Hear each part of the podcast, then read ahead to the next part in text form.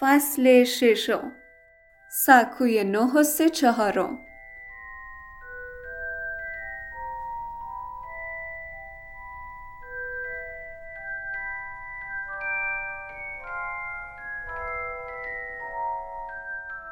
آخرین ماه اقامت هری با دورسلی ها چندان جالب نبود. البته حالا دیگر دادلی چنان از هری وحشت داشت که به اتاقی که هری در آن بود قدم نمیگذاشت. امو ورنون و خاله پتونیا نیز دیگر او را در انبار زندانی نمی کردند. او را وادار به انجام کاری نمی کردند و حتی سرش داد نمی زدند. در واقع اصلا با او صحبت نمی کردند. آنها هم می ترسیدند و هم خشمگین بودند و به همین دلیل طوری رفتار می کردند که گویی هری اصلا وجود خارجی نداشت. گرچه این رفتار از بسیاری جهات بهتر از قبل به نظر می رسید پس از مدتی موجب یس و دلتنگی هری شد. هری تمام مدت در اتاقش میماند و تنها مونسش جغدش بود. اسم آن را هدویگ گذاشته بود. او این اسم را از کتاب تاریخچه جادو پیدا کرده بود. کتاب های درسیش بسیار جالب و خواندنی بودند. او تا پاسی از شب روی تختش دراز می‌کشید و به مطالعه کتابهایش می پرداخت و در این میان هدویگ هر وقت مایل بود از پنجره بیرون می‌رفت و پس از مدتی برمیگشت. خوشبختانه خاله پتونیا دیگر برای جارو کردن به اتاقش نمی آمد. زیرا هدویگ هر بار بیرون می‌رفت موش مردهی با خود می آورد. هر شب قبل از خواب هری روز دیگری را روی کاغذی که به دیوار چسبانده بود قلم می‌زد. او برای رفتن به هاگوارتس روز شماری می کرد. در آخرین روز ماه اوت هری تصمیم گرفت به خاله و شوهر خالش بگوید که روز بعد باید به ایستگاه کینگز کراس برود. بنابراین به اتاق نشیمن رفت. دورسلی ها سرگرم تماشای یک مسابقه تلویزیونی بودند. هری صدایش را صاف کرد تا بدین وسیله حضورش را اعلام کند. بلافاصله دادلی جیغ کشید و از اتاق بیرون رفت. هری گفت امو ورنون؟ امو ورنون با صدای قرولندی نشان داد که به حرف او گوش می کند. هری ادامه داد من فردا باید به ایستگاه کینگز کراس برم. باید به هاگوارتس برم. امو ورنون دوباره صدای قرولندی از خود درآورد و هری ادامه داد اگه زحمتی نیست فردا منو میرسونین؟ دوباره صدای قرولند. هری فرض کرد که این صدا نشانه جواب مثبت است و گفت متشکرم. وقتی می‌خواست به طبقه بالا برگردد امو ورنون شروع به صحبت کرد و گفت خیلی مسخر است با قطار به مدرسه جادوگرا میرن نکنه همه قالیچه های پرنده پنچر شدن هری چیزی نگفت امو ورنون گفت حالا مدرسه کجا هست هری که قبلا به این موضوع فکر نکرده بود بلیت قطاری را که هاگرید به او داده بود از جیبش درآورد و گفت نمی‌دونم ولی باید از سکوی نو سه چهارم سوار قطار بشم. ساعت یازده را میافته. خاله و شوهر خالش به هم نگاه کردند و پرسیدند سکوی شماره چند؟ نه و سه چهارم. امو ورنون گفت چرت و پرت نگو. اصلا سکوی نه و سه چهارم نداریم. اینجا روی بلیت هم نوشته. همهشون دیوونن. حالا سب کن خودت می‌بینی. باشه. ما تو رو به ایستگاه کینگز کراس میرسونیم. فردا خودمونم می‌خوایم به لندن بریم وگرنه نمیرسوندیمت. هری که سعی می‌کرد صمیمانه رفتار کند گفت برای چی می‌خوایم برین لندن؟ امو ورنون قرولند کنان گفت می‌خوایم دادلی رو ببریم بیمارستان. قبل از اینکه بره مدرسه باید اون دوم خوک مسخره رو جراحی کنیم.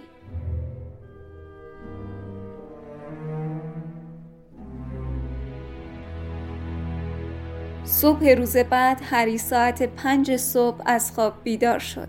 چنان هیجان زده و مضطرب بود که دیگر به خواب نرفت. از جایش بلند شد و شروال جینش را پوشید.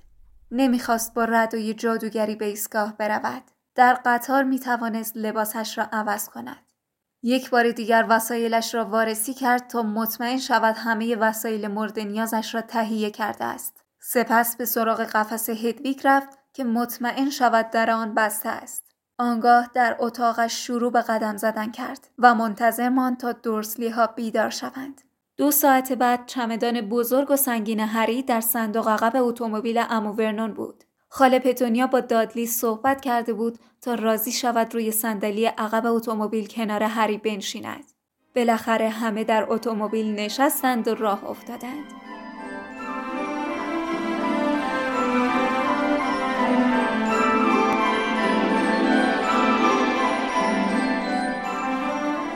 در ساعت ده به ایستگاه کینگز کراس رسیدند. امو ورنون چمدان هری را روی یک چرخ دستی گذاشت و آن را به داخل ایستگاه برد. این همه لطف و محبت هری را به حیرت انداخته بود. امو ورنون ناگهان متوقف شد و به تابلوی سکوها نگاه کرد. لبخندی شیطانی بر لبش پدیدار شد و گفت دیدی گفتم بچه سکوی نو سکوی ده سکوی شما باید بین این دوتا سکو باشه اما مثل اینکه هنوز چنین سکوی ساخته نشده حق با امو ورنون بود. بالای یکی از سکوها یک شماره نه پلاستیکی و روی سکوی کنار آن یک شماره ده پلاستیکی به چشم می‌خورد. بین دو سکو هیچ چیز نبود. امو ورنون با لبخندی موزیانه گفت امیدوارم سال تحصیلی خوبی داشته باشی. امو ورنون حرف دیگری نزد و او را ترک کرد. هری برگشت و دورسلی ها را در اتومبیلشان دید. وقتی حرکت کردند هر سه میخندیدند. دهان هری خشک شده بود. حالا باید چی کار می‌کرد؟ آنجا ایستاده بود و وجود هدویگ باعث می‌شد مردم با حالت تمسخرآمیزی او را نگاه کنند. باید از کسی می‌پرسید. جلوی نگهبانی را گرفت ولی جرأت نکرد به سکوی نه و اشاره کند. نگهبان نام هاگوارتس را نیز نشنیده بود. وقتی فهمید هری نمی‌داند هاگوارتس در کدام قسمت کشور است آزرده شد گویی گمان می‌کرد هری عمدن او را به بازی گرفته است هری در کمال ناامیدی پرسید که کدام قطار ساعت یازده حرکت می کند. اما نگهبان گفت که هیچ یک از قطارها در این ساعت حرکت نمی کنند. سرانجام نگهبان در حالی که ناراحت بود که هری وقتش را تلف کرده است قرولند کنن از آنجا دور شد. اکنون هری سعی می کرد که خود را نبازد. ساعت بزرگی که روی تابلوی نشانگر ساعت حرکت قطارها بود ساعت ده و پنجاه دقیقه را نشان می‌داد. هری باید تا ده دقیقه دیگر سوار قطار هاگوارتس می‌شد اما نمی‌دانست چطور باید این کار را بکند. او با یک چمدان بزرگ و سنگین که به تنهایی نمی توانست آن را بلند کند با یک جغد بزرگ و جیبی پر از پولهای جادویی در وسط ایستگاه حیران و سرگردان مانده بود شاید هاگرید فراموش کرده بود که به او چیزی را بگوید. شاید مثل وقتی که وارد کوچه دیاگان می شدند باید با چوب دستی و آجر یا چیز دیگری ضربه می‌زد. در این فکر بود که چوب دستی را درآورد و به باجه بلیت فروشی بین سکوی نه و ده ضربه بزند. در همان لحظه ای از پشتش گذشتند و هری چند کلمه از حرفهایشان را شنید که می‌گفتند خب معلومه با مشنگا بسته بندی بلا فاصله هری برگشت زن فربهی مشغول صحبت کردن با چهار پسر بود که همه موهای سرخ داشتند همه آنها چمدانی مانند چمدان هری را حمل می کردند. آنها نیز یک جغد داشتند. هری که قلبش در سینه می تپید چرخ دستی را هل داد و دنبال آنها رفت. وقتی آنها متوقف شدند او نیز ایستاد. آنقدر به آنها نزدیک بود که حرفهایشان را می شنید. مادر پسرها گفت شماره سکوها چند بود؟ دختر بچه سرخمویی که دستش در دست زن بود گفت نه سه چهارم مامان منم می‌خوام برم جینی تو هنوز کوچولویی پرسی تو اول برو پسری که به نظر می رسید از همه بزرگتر باشد به سمت سکوی نه و ده حرکت کرد.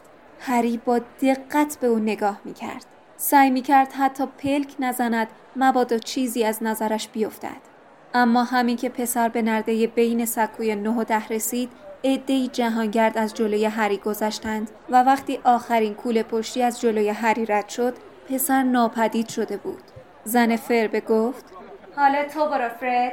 من فرد نیستم. من جورجم. مامان تو که تشخیص نمیدی من فردم یا جورج چطور ادعای مادریت میشه؟ ببخشید عزیزم. شوخی کردم بابا من فردم. پسر به سوی سکوهای نه و ده حرکت کرد. برادر دوقلویش به او می‌گفت که عجله کند. احتمالا او با عجله رفته بود. زیرا لحظه ای بعد اثری از او نبود. اما چطور این کار را کرده بود؟ اکنون سومین پسر به سمت نرده بین دو سکو رفت. او لحظه ای در کنار نرده بود و لحظه ای بعد هیچ اثری از او به چشم نمی‌خورد. برای رفتن به سکوی نه و سه چهارم کار خاصی لازم نبود. هری از زن فر بپرسید. ببخشید. سلام عزیزم. اولین باری که به هاگوارتس میری؟ رونم سال اولشه. زن به کوچکترین پسرش اشاره کرد. او پسر قد بلند و لاغری بود با دست و پای بزرگ و بینی کشیده که صورتش پر از ککمک بود. هری گفت. بله ولی موضوع اینه که اینه که نمی‌دونم چطوری باید نمی‌دونی چطوری باید به سکو بری؟ زن با مهربانی با هری صحبت می‌کرد. هری با تکان سر جواب مثبت داد. زن گفت نگران نباش. تنها کاری که باید بکنی اینه که یه راست از نرده بین سکوی نه و سکوی ده رد بشی. فقط نباید از ترس خوردن به نرده یه دفعه وایسی. این خیلی نکته مهمیه. اگه فکر می‌کنی کار سختیه بدو. حالا برو. پشت سر رون برو باشه هری چرخ دستی را هل داد و جلو رفت نرده سخت و غیرقابل نفوذ به نظر می رسید. به نرده نزدیک می شد. افرادی که به سکوی نه یا ده می رفتند به او تنه می زدند. هری با سرعت بیشتری جلو رفت. تا چند لحظه دیگر به نرده و صندوق بلیت برخورد می کرد و به دردسر می افتاد. روی چرخ دستی خم شد و شروع به دویدن کرد. نرده نزدیک و نزدیکتر می شد. دیگر نمی توانست بیستد. چرخ دستی با سرعت جلو می‌رفت و نگه داشتن آن غیر ممکن بود. نیم متر دیگر چشمهایش را بست و منتظر برخورد با نرده ماند. اما او با نرده برخورد نکرد. دوان دوان جلو رفت و چشمهایش را باز کرد. در مقابلش قطار سرخ رنگی کنار سکوی پر ازدهام توقف کرده بود. روی تابلوی بالای سرش نوشته بود قطار سری و سیر هاگوارتس ساعت یازده. هری به پشت سرش نگاه کرد و در جایی که باجه بلیت فروشی باید به چشم می‌خورد یک سردر فلزی نیم دایره شکل بود که روی آن نوشته شده بود سکوی نه و سه چهارم. هری موفق شده بود. دود سفید رنگی بالای سر جمعیت بدرقه کننده پیچید. گربه های رنگ و وارنگ در این سو و آن سو به چشم میخوردند و لابلای جمعیت میخزیدند. صدای همهمه و تلق و طلوق چرخ دستی ها از هر سو شنیده می‌شد. جغت ها با ناراحتی به یکدیگر نگاه می‌کردند و صدای هوهویشان در همهمه جمعیت گم می‌شد. اولین کوپه ها لبریز از دانش آموزانی بود که از پنجره ها با خانواده هایشان خدافزی می کردند.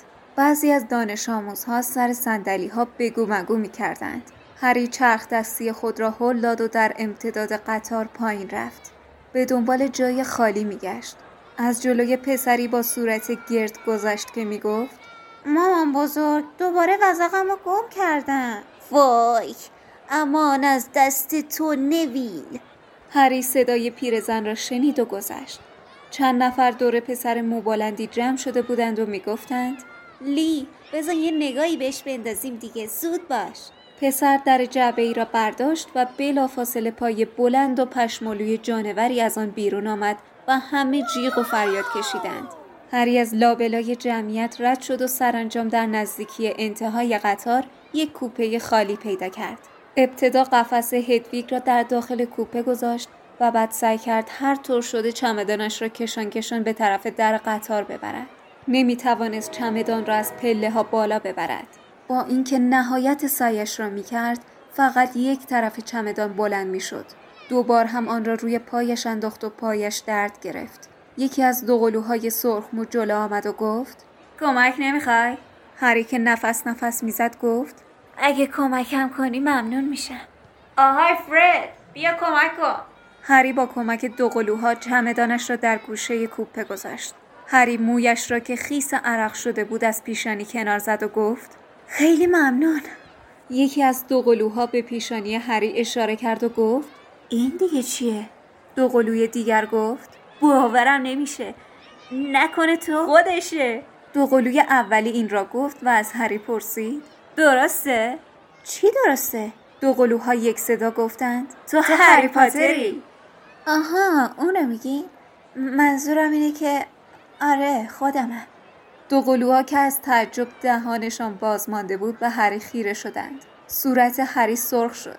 در همان لحظه یک نفر از جلوی در قطار شروع به صحبت کرد و هری نفس راحتی کشید. زن فربه بود که می‌گفت فرد جورج شما اینجایی؟ اومدیم مامان. دوقلوها برای آخرین بار به هری نگاه کردند و بعد از قطار پایین پریدند. هری کنار پنجره نشست. از پنجره می توانست تصویر نصف نیمه خانواده سرخمو را ببیند. مادرشان دستمالش را درآورده بود و می گفت رون چرا دماغت کثیفه؟ کوچکترین پسر سعی می کرد خود را کنار بکشد. اما مادرش او را گرفت و شروع به پاک کردن بینیش کرد. پسر دست و پا می‌زد و می‌گفت مامان ولم کن یکی از دو قلوها گفت ای وای دماغ رانی کوچولو کثیف شده رون گفت خفه شو مادرشان پرسید پس پرسی کجاست داره میاد پسر بزرگتر قدم زنان با وقار و متانت به آنها نزدیک می‌شد ردای بلند و سیاه هاگوارتس را پوشیده بود چشم هری به نشان نقره رنگی روی سینه او افتاد که روی آن حرف پی نوشته شده بود. رو به مادرش کرد و گفت مامان بیشتر از این نمی‌تونم اینجا وایسم. من توی کوپه جلویم. دو تا کوپه مخصوص ارشداست. یکی از دو قلوها با قیافه حیرت زده گفت اه پرسی تو ارشد شدی. چرا به ما نگفتی؟ ما نمی‌دونستیم تو ارشد شدی. دو قلوی دیگر گفت سب کن ببینم. یادم یه چیزایی بهمون گفته بود. یه بار بهمون گفت. دو بار گفت. یه لحظه وایسا. تمام تابستون داشت می‌گفت. پرسی دانش آموز ارشد گفت اه خفشید دیگه. یکی از دو قلوها گفت چی شد؟ نفهمیدم. چرا برای پرسی ردای نو خریدین؟ مادرشان با نرمی گفت برای اینکه اون ارشده. خب دیگه امیدوارم بهتون خوش بگذره. وقتی رسیدید برام یه جغ بفرستید. ابتدا پرسی و بعد بقیه پسرهایش را بوسید. آنگاه به دو قلوها گفت و اما شما دوتا. امسال مواظب رفتارتون باشید. اگه یه بار دیگه برام جغ بفرستن و بگن که توالت رو منفجر کردیم توالت؟ ولی ما که تا حالا توالت منفجر نکردیم. مرسی مامان. فکر جالبی بود. مسخره بازی در نیاریم مواظب رون باشید. نگران نباش مامان. رونی کوچولوی بامزه جاش پیش ما امنه. رون که تقریبا همقد دو قلوها بود و بینیش در اثر سابیدن مادرش هنوز قرمز رنگ بود گفت خفه شو. راستی مامان حدس بزن کیو توی قطار دیدیم؟ هری که به جلو خم شده بود به صندلی تکیه داد تا متوجه نشوند هری آنها را تماشا کرده است. اون پسر مومشکیه که توی ایسکا بود یادته؟ می‌دونی اون کیه؟ کیه؟ هری پاتر. هری صدای دختر کوچک را شنید که می‌گفت وای مامان میشه برم توی قطار رو ببینمش؟ تو رو خدا بزا برم. تو قبلا اونو دیدی جینی؟ یعنی چی؟ پسر بیچاره رو کلافه نکنینا. واقعا هری پاتره؟ فرد از کجا فهمیدی؟ ازش پرسیدیم جای زخم پیشونیش هم دیدیم. درست مثل سائقه است. تفلکی. تعجبی نداره که تنها اومده بود. وقتی دیدم تنهاست تعجب کردم. وقتی ازم سوال می‌کرد خیلی معدب بود. این حرفا رو ول کنیم به نظرتون قیافه طرف یادشه؟ مادرشان قیافه جدی به خود گرفت و گفت حق نداریم چیزی ازش بپرسید. فهمیدی فرد؟ تفلکی روز اول مدرسه باید یاد این چیزا بیفته؟ صدای سوت قطار در فضا پیچید. مادرشان گفت زود باشید زود باشید سوار شید. هر سه با عجله سوار قطار شدند. از پنجره خم شدند که با مادرشان روبوسی کنند. خواهر کوچکشان شروع به گریه کرد. گریه نکن جینی برات یه عالم جغ میفرستیم یه تیکه از توالت فرنگی های هاگوارتس رو میفرستیم جورج شوخی کردم مامان. قطار راه افتاد. هری مادر پسرها را دید که دستمالش را تکان می‌داد. خواهرشان که هم گریه می‌کرد و هم میخندید دنبال قطار میدوید. سرعت قطار که بیشتر شد او ایستاد و برایشان دست تکان داد. قطار پیچی زد و مادر و دختر از نظر ناپدید شدند. با سرعت از کنار خانه ها میگذشتند هری هیجان زده بود. نمی‌دانست چه چیزی پیش رو دارد. اما اطمینان داشت هرچه باشد بهتر از چیزی است که پشت سر گذاشته بود. در کوپه باز شد و کوچکترین پسر خانواده سرخمو به درون کوپه آمد. به صندلی خالی کنار هری اشاره کرد و پرسید اینجا جای کسیه؟ همه کوپا پر شده. هری با حرکت سر جواب منفی داد و پسر سرخمو کنارش نشست. زیر چشمی به هری نگاه کرد و بلافاصله نگاهش را دزدید و به منظره بیرون پنجره خیره شد. هری متوجه شد که بینی او هنوز سیاه است. دو قلوها آمدند و گفتند ای ران ما داریم میریم کوپه وسطی قطار. لی جردن یه روتیل گنده آورده. باشه. دو قلوی دیگر رو به هری کرد و گفت راستی هری یادمون رفت خودمون رو معرفی کنیم. فرد و جورج ویزلی. اینم برادرمون رونه. بعدا میبینیمتون. هری و رون گفتند خدا خدافز دو قلوها از کوپه خارج شدند و در را پشت سرشان بستند. رون نتوانست جلوی خود را بگیرد و گفت تو واقعا هری پاتری؟ هری با تکان سر جواب مثبت داد و رون گفت راستش فکر کردم اینم یکی از شوخی های فرد و جورجه. واقعا جای زخم روی پیشونیته؟ رون به پیشانی هری اشاره کرد. هری مویش را از پیشانی کنار زد که جای زخم شبیه ساقش را نشان دهد. رون به زخم نگاه کرد و گفت پس این همون زخمیه آره. ولی من هیچی یادم نیست. هیچی؟ فقط نور سبز رنگی رو یادم میاد ولی دیگه هیچی یادم نیست. رون به صندلی تکیه داد و مشتاقانه به هری خیره شد. پس از چند لحظه به خود آمد و به منظره بیرون پنجره نگاه کرد. رون برای هری به همان اندازه جالب بود که هری برای رون. هری پرسید توی خانواده شما همه جادوگرن؟ آره غیر از یکی از فامیلای دور مامانم که حساب داره. ولی ما هیچ وقت درباره اون حرف نمی‌زنیم. پس تو حتما جادوهای زیادی بلدی. بی تردید خانواده ویزلی یکی از خانواده های اصیلی بودند که آن پسر رنگ پریده در کوچه دیاگون اشاره کرده بود. رون گفت شنیدم با مشنگا زندگی می کردی. اونا چجوری هن؟ افتضاحن. البته همشون بد نیستن. خاله و شوهر خاله و پسر خاله من که خیلی مزخرف بودن. ای کاش منم سه تا برادر جادوگر داشتم. رون که قیافش در هم رفته بود گفت پنج تا. من شیشمین بچه خانوادم که دارم به هاگوارتس میرم. در واقع از من خیلی توقع دارن. بیل و چارلی دیگه فارغ و تحصیل شدن. بیل سرپرست دانش آموزا بود و چارلی هم کاپیتان تیم کویدیچ بود. پرسی هم ارشد شده. فرد و جورج هم با اینکه خیلی خرابکاری می‌کنن همیشه نمرهاشون خوبه. همه اونا رو دوست دارن. چون زیاد شوخی می‌کنن. همه از من انتظار دارن که منم مثل بقیه برادران باشم.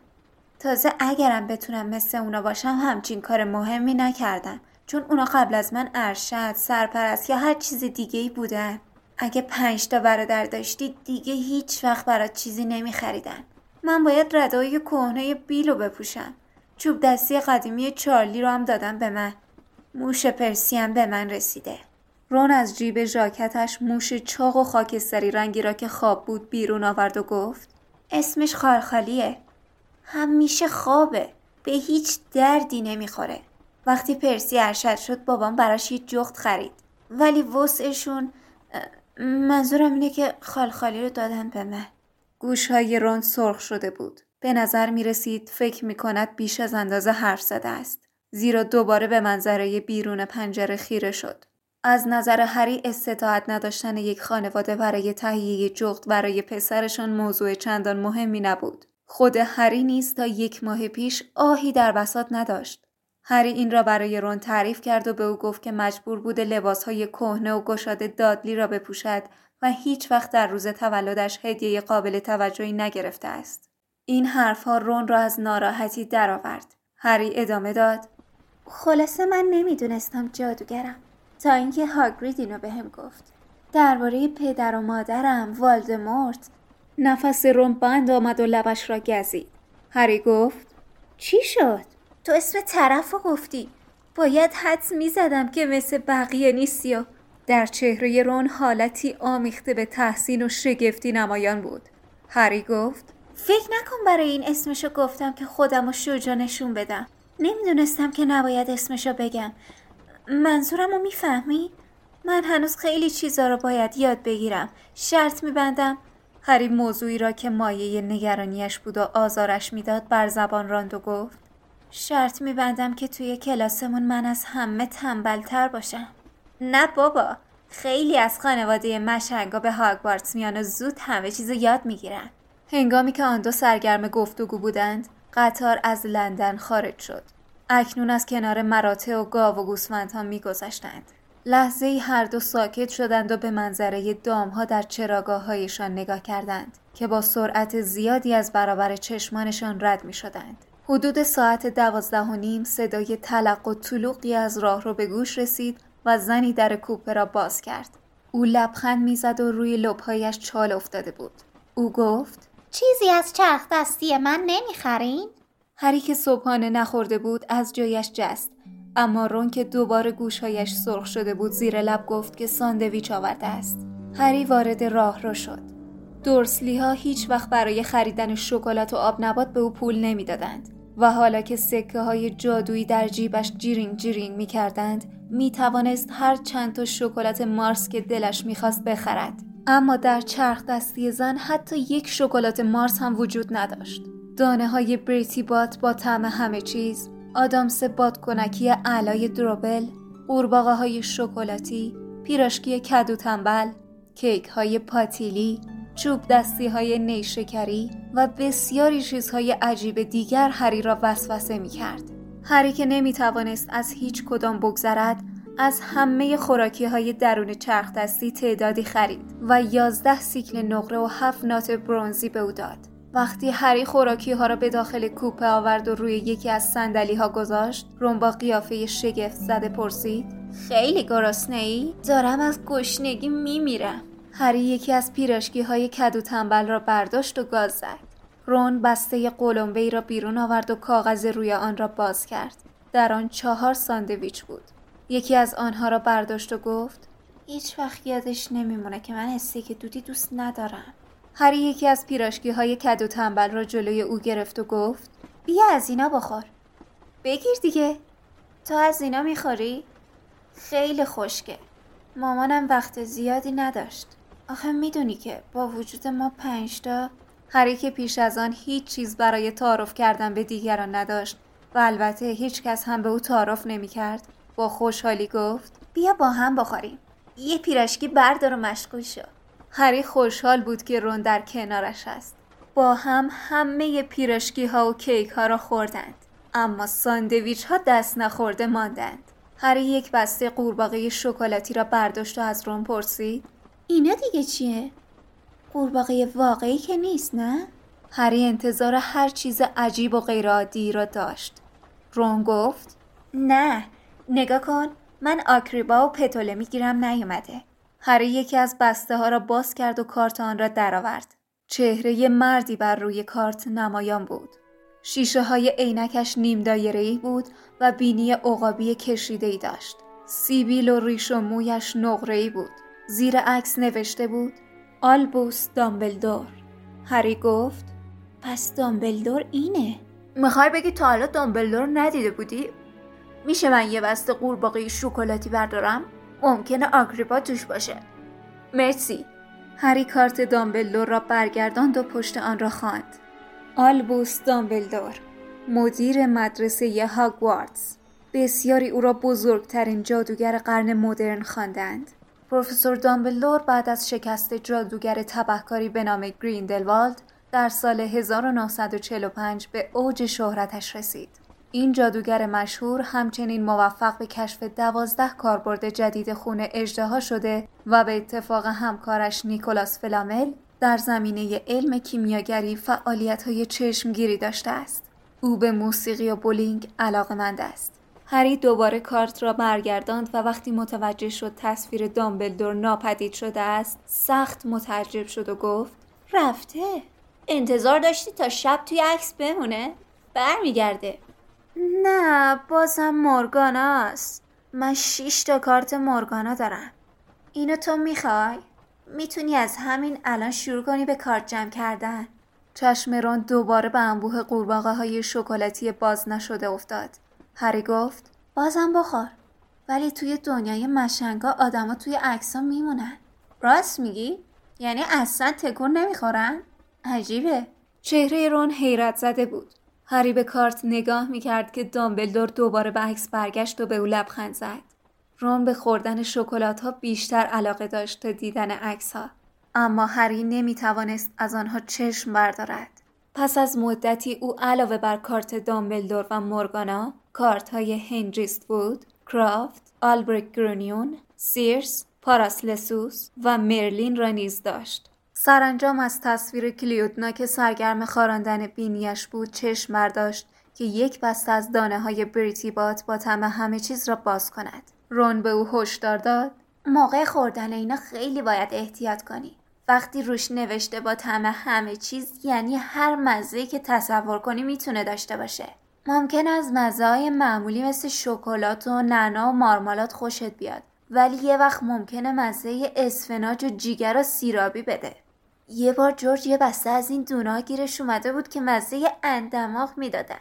رون با احتیاط یک دانه سبز رنگ برداشت و گوشه آن را گاز زد و گفت اه مزه کلم فندقی میده. دیدی؟ گفتم. آنها از خوردن دانه های همه مزه لذت بردند.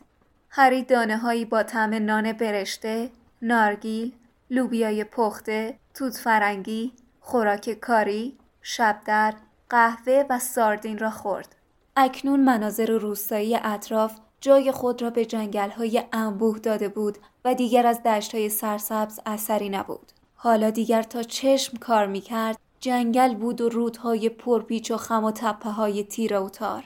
یک نفر به در کوپه ضربه زد. پسری وارد شد. همان پسری بود که صورت گردی داشت و هری در سکوی نه و سه چهارم از کنارش رد شده بود. چشمهایش اشکالود بود. او پرسید ببخشید شما یه وزق این طرف رو ندیدین؟ آنها با تکان سر جواب منفی دادند. بغز پسرک ترکید و گفت گمش کردم همش از دستم در میره هری گفت بالاخره پیداش میشه آره پس اگه دیدینش او با قیافه درمانده از کوپه خارج شد رون گفت نمی‌دونم برای چی انقدر ناراحته. اگه من یه وزق داشتم در اولین فرصت گم و گورش می‌کردم. البته من نباید این حرف رو بزنم چون منم خالخالی رو دارم. موش هنوز روی پای رون خوابیده بود. رون گفت با یه موش مرده هیچ فرقی نداره. دیروز سعی کردم زردش کنم شاید یه ذره جالب بشه. ولی افسونم درست از آب در نیومد. الان نشونت میدم. ببین دستش را در چمدانش فرو برد و بعد از چند لحظه جستجو چوب دستی رنگ و رو رفته ای را بیرون آورد. چند جای آن ترک خورده بود و یک چیز سفید رنگ در انتهای آن برق می‌زد. رون گفت موی تکشاخش داره در میاد. مهم نیست. همین که چوب دستیش را بالا برد دوباره در کوپه باز شد. پسری که وزقش را گم کرده بود در آستانه در بود. اما این بار دختری نیز همراهش آمده بود. او ردای هاگوارتس را به تن کرده بود. دختر موهای پرپشت قهوه‌ای داشت و دندانهای پیشینش کمی درشت بود. با حالت رئیس مابانه ای گفت شما که وزق ندیدین؟ وزق نویل گم شده. ما که بهش گفتیم ندیدیم. اما دختر حرف رون را نشنید. او که به چوب دستی رون خیره شده بود گفت اداشی جادو می‌کردی بذار ما هم ببینیم. دختر نشست. رون که جا خورده بود صدایش را صاف کرد و گفت باشه. خورشید خانم آفتاب کن این موش چاق و زرد کن. رون چوب دستیش را تکان داد اما اتفاقی نیفتاد خالخالی که همچنان در خواب بود رنگش تغییر نکرد. دختر گفت مطمئنی که این افسون علکی نیست؟ آخه درست کار نکرد. من برای تمرین چند تا افسون ساده را امتحان کردم و همشون درست کار کردن. توی خانواده ما هیچکس جادوگر نیست. وقتی نامه به دستم رسید خیلی تعجب کردم ولی خوشحالم شدم. شنیدم بهترین مدرسه جادوگریه. من همه کتابای درسی ما از حفظم. امیدوارم کافی باشه. راستی اسم من هرماینی گرنجره. اسم شما چیه؟ هرماینی خیلی تون تون حرف می‌زد. هری به رون نگاه کرد و از مشاهده چهره بهت زده او فهمید که او نیز کتابهایش را از حفظ نکرده است. رون زیر لب گفت من رون ویزلیم. منم هری پاترم. همون هری پاتر معروف؟ من همه چی رو درباره تو می‌دونم. چند تا کتاب برای مطالعه آزاد خریدم. توی کتاب تاریخچه جادوگری مدرن و ظهور و سقوط جاروی سیاه و رویدادهای شگفت انگیز دنیای جادویی در قرن بیستم درباره تو نوشته بودن. هری که گیج شده بود گفت درباره من؟ هرماینی گفت یعنی تو نمی‌دونستی؟ اگه من جای تو بودم همه کتابا رو زیر و رو می‌کردم که همه چی رو درباره خودم بدونم شما می‌دونید توی چه گروهی میافتین؟ من تحقیق کردم. دلم می‌خواد توی گروه گریفیندور بیافتم. به نظر من از بقیه گروه ها بهتره. شنیدم که دامبلدورم توی گروه گریفیندور بوده. البته ریونکلا هم زیاد بد نیست. خب دیگه بهتره بریم وزق نویل رو پیدا کنیم. در ضمن بهتره زودتر رداهاتون رو بپوشین چون دیگه داریم می‌رسیم. او از کوپه خارج شد و نویل را با خود برد. رون چوب دستیش را در چمدانش انداخت و گفت خدا کنه هر جا میافتم با این دختره توی یه گروه نباشم. عجب افسون احمقانه ای بود. جورج یادم داد. شرط میبندم که می‌دونسته افسونش به درد نمی‌خوره. هری پرسید برادرات تو کدوم گروهن؟ گریفیندور. مامان و بابا من توی گریفیندور بودن. نمی‌دونم اگه من توی گریفیندور نیفتم اونا چی به هم میگن. حالا اگه توی ریونکلا بیفتم چیزی نیست. خدا کنه توی اسلیترین نیفتم منظورت همون گروهیه که والد ببخشید. طرف توش بوده؟ رون که ناراحت و افسرده به نظر می رسید به پشتی صندلی تکیه داد و گفت آره. هری با این امید که فکر رون را از گروه ها به چیز دیگری معطوف کند گفت نگاه کن. انگار ناک سیبیلای خالخالی یه ذره روشنتر شده. راستی اون دوتا برادرت که فارغ و تحصیل شدن الان چیکار می‌کنن؟ هری می‌خواست بداند جادوگرها پس از فارغ و تحصیلی از مدرسه به چه کاری مشغول می‌شوند. رون گفت چارلی رفته رومانی و با اجده ها کار می‌کنه. بیلم توی آفریقاست و برای گرینگوتس کار می‌کنه. فهمیدی گرینگوتس چی شده؟ توی روزنامه پیام امروز نوشته بود. ولی فکر نمی کنم تو که اون موقع پیش مشنگا بودی تونسته باشی پیام امروز رو بخونی. یه نفر می‌خواسته از یکی از صندوقای فوق سری سرقت کنه. راست میگی؟ حالا چه بلایی سرشون اومده؟ هیچ بلایی سرشون نیومده. برای همینم مثل توپ صدا کرده. هنوز اونا رو نگرفتن. بابام میگه حتما یکی از جادوگرای تبهکار و پرقدرت دنیای سیاه بوده که تونسته به گرینگوتس را پیدا کنه. ولی خیلی عجیبه که هیچی بر نداشتن. وقتی اینجور اتفاقا پیش میاد مردم وحشت می‌کنن. میترسن پای طرف وسط باشه. هری در ذهنش به تجزیه و تحلیل این خبر پرداخت. هر بار نام طرف را میشنید او نیز مثل بقیه میترسید. قلبش در سینه فرو میریخت. هری گمان می‌کرد که این ترس به علت ورودش به دنیای جادویی باشد. زیرا پیش از آن بدون هیچ ترس و واهمه ای نام والدمورت را بر زبان می آورد. رون پرسید راستی هری تو طرفدار کدوم تیم کویدیچی؟ من هیچ کدوم از تیما رو نمی‌شناسم. رون که از تعجب مات و مبهوت مانده بود گفت چی؟ وای حالا سب کن تا ببینی بهترین بازی دنیاست. رون شروع کرد به توضیح دادن درباره چهار توپ بازی و جای بازیکنان در زمین. او درباره مسابقه مشهوری صحبت کرد که همراه با برادرهایش به دیدن آن رفته بود. سپس درباره جاروی پرنده محبوبش حرف زد و گفت همین که پول به دستش برسد آن را می‌خرد. رون کم کم سرگرم توضیح دادن جزئیات بازی شده بود که دوباره در کوپه باز شد. اما این بار نویل یا هرماینی گرینجر وارد کوپه نشدند. سه پسر به درون کوپه آمدند و هری بلافاصله پسر وسطی را شناخت. همان پسر رنگ پریده ای بود که در مزان خانم مالکین دیده بود. این بار با کنجکاوی بیشتری به هری نگاه می کرد. او پرسید درست شنیدم؟ توی تمام قطار پیچیده که هری پاتر توی این کوپ است. پس هری پاتر تویی؟ آره؟ هری به دو پسر دیگر نگاهی انداخت و گفت آره هر دو پسر درشت هیکل و ازولانی بودند و به قیافه هایشان میآمد بدجنس و شرور باشند. مثل نگهبان های شخصی دو طرف پسر رنگ پریده ایستاده بودند. پسر رنگ پریده وقتی متوجه نگاه هری شد با بی پروایی گفت راستی این کراپ و اینم گویله. اسم منم مالفویه. دراکو مالفوی. رون صرفه ای کرد تا پوزخندش را مخفی کند. دراکو مالفوی به اون نگاه کرد و گفت به نظرت اسم من مسخره است؟ لازم نیست اسم تو رو بپرسم چون می‌دونم تو کی هستی. پدرم به هم گفته که همه ویزلیا موهای قرمز دارن. کمک دارن و اونقدر بچه دار میشن که نمی‌تونن خرجشونو بدن. مالفوی رو به هری کرد و گفت پاتر حالا خودت می‌فهمی که بعضی از خانواده های جادوگرا بهتر از بقیه هستن. بهتره با عوضی ها دوست نشی. من می‌تونم کمکت کنم. مالفوی دستش را دراز کرد تا با هری دست بدهد.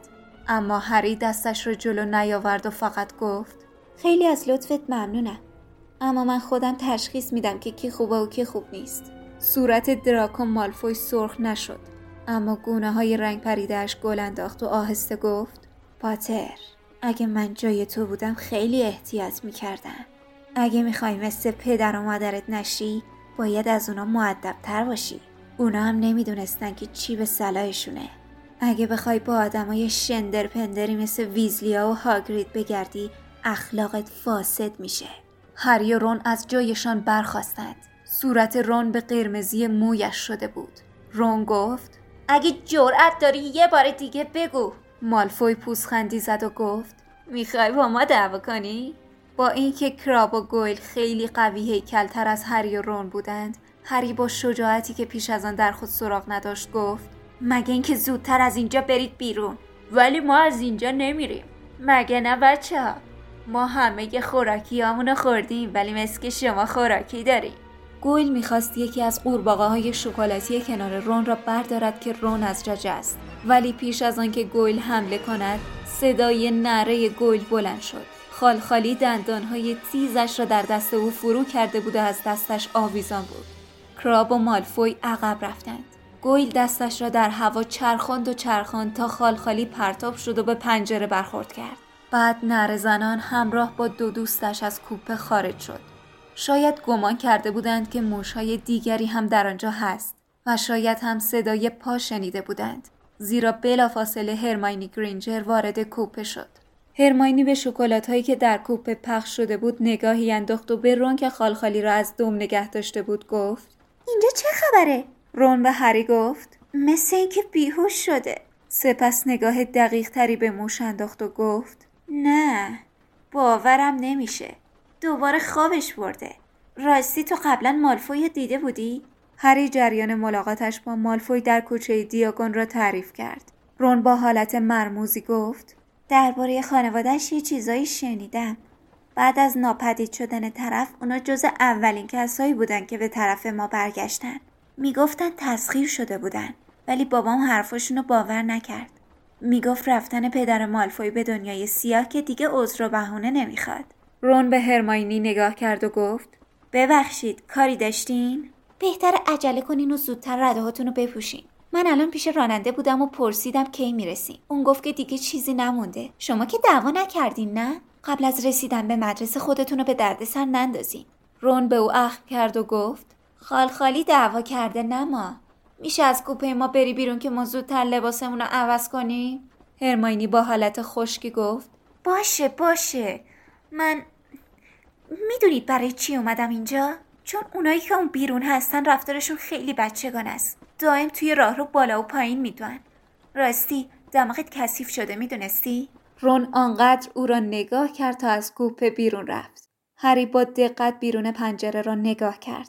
آسمان به رنگ ارغوانی درآمده بود و کوهستان و جنگل در زیر آسمان نمایان بود. سرعت قطار لحظه به لحظه کمتر می‌شد. هری و رون ژاکتشان را درآوردند و رداهای بلند و سیاهشان را پوشیدند. ردای رون کمی برایش کوتاه بود و لبه گرمکنش از زیر آن بیرون زده بود. در آن لحظه صدایی در قطار پیچید که می‌گفت تا پنج دقیقه دیگه به هاگوارتس می‌رسیم. خواهش مندیم کلیه وسایلتون رو در قطار باقی بذارید وسایل و بار دانش آموزان جداگانه به هاگوارتس منتقل خواهند شد. هری مضطرب بود و وقتی به رون نگاه کرد متوجه شد که رنگ او نیز پریده است آنها همه خوراکی ها را در جیب هایشان جا دادند و به جمعیت فشرده دانش آموزان در راهروی قطار پیوستند. قطار متوقف شد. دانش آموزان یکدیگر را حل می‌دادند که زودتر از در خروجی قطار خارج شوند و به سکوی کوچک و تاریک بروند. هوا سرد بود. هری از سرما میلرزید. آنگاه چراغی بالای سر دانش آموزان بالا و پایین رفت و هری صدای آشنایی را شنید که می‌گفت کلاس اولیا بیان. بیاین اینجا. چطوری هری؟ صورت پرموی هاگرید از بالای جمعیت پرتلاتون به هری لبخند می‌زد. هاگرید گفت کلاس اولیا دنبال من بیاین. کسی جا نمونه. جلوی پاتونم نگاه کنید. کلاس اولیا دنبالم بیان. آنها در جاده سراشیبی باریکی پیش رفتند پایشان گاهی میلغزید و گاهی پیچ می‌خورد اطرافشان چنان تاریک بود که هری گمان کرد از میان جنگل انبوهی عبور می کنند. هیچ کس حرفی نمی‌زد. نویل همان پسری که وزقش را گم کرده بود یک یا دو بار بینیش را بالا کشید. هاگرید سرش را برگرداند و گفت تا یک دقیقه دیگه برای اولین بار منظره هاگوارتس رو می‌بینین. از این پیچم که بگذریم هاگوارتس معلوم میشه. ناگهان صدای ابراز احساسات بلندی شنیده شد. جاده باریک به ساحل دریای سیاه و بزرگ منتهی می‌شد. در برابر چشمهایشان قلعه عظیمی با برج و باروی بیشمار بر روی کوه بلندی در آن سوی دریاچه خود نمایی می کرد. هاگرید به قایقهای کوچکی در کنار دریاچه اشاره کرد و گفت توی هر قایق چهار نفر بیشتر نشینن. هری و رون همراه با نویل و هرماینی سوار یکی از قایقها شدند. هاگرید که خود به تنهایی سوار یک قایق شده بود فریاد زد. همه سوار شدن. پس حرکت می‌کنیم. به پیش! قایقهای کوچک همه با هم در یک خط شروع به حرکت کردند. قایقها بر روی سطح بی مجاب که مثل شیشه صاف و شفاف بود میلغزیدند و به پیش می‌رفتند. همه ساکت بودند و به قلعه عظیمی که پیش رویشان بود خیره نگاه می‌کردند. هرچه به صخره عظیمی که قلعه بر روی آن بنا شده بود نزدیکتر می شدند ارتفاع قلعه بیشتر به نظر می رسید. وقتی قایقهای جلویی به صخره نزدیکتر شدند هاگرید فریاد زد. سراتون رو بیارید پایین! همه سرها را خم کردند. قایقهای کوچک از لای پیچک های آویخته از لبه صخره که مانند پرده دهانه قارمانندی را پنهان کرده بودند عبور کردند از درون تونل تاریکی که به نظر می رسید یک راست به زیر قلعه می رسد گذشتند تا سرانجام به جایی رسیدند که مانند یک لنگرگاه زیرزمینی بود. از ها بیرون آمدند و از تخت سنگ ها و قلب سنگ های کناره دریاچه بالا رفتند. هاگرید که پس از پیاده شدن بچه ها قایق ها را بازرسی می کرد گفت آهای پسر این وزق مال توه؟ نویل که از خوشحالی سر از پا نمیشناخت دستش را دراز کرد و گفت ترور آنگاه همه پشت سر هاگرید که چراغی در دست داشت از تونلی که در میان صخره ها بود گذشتند تا به زمین چمن نمناکی در کنار قلعه رسیدند از پله های سنگی قلعه بالا رفتند و در مقابل درهای عظیم ورودی از جنس چوب بلوط جمع شدند. هاگرید گفت همه هستن؟ آهای پسر وزقت آوردی؟ سپس مشت قولاسایش را بالا برد و سه بار به در عظیم ضربه زد.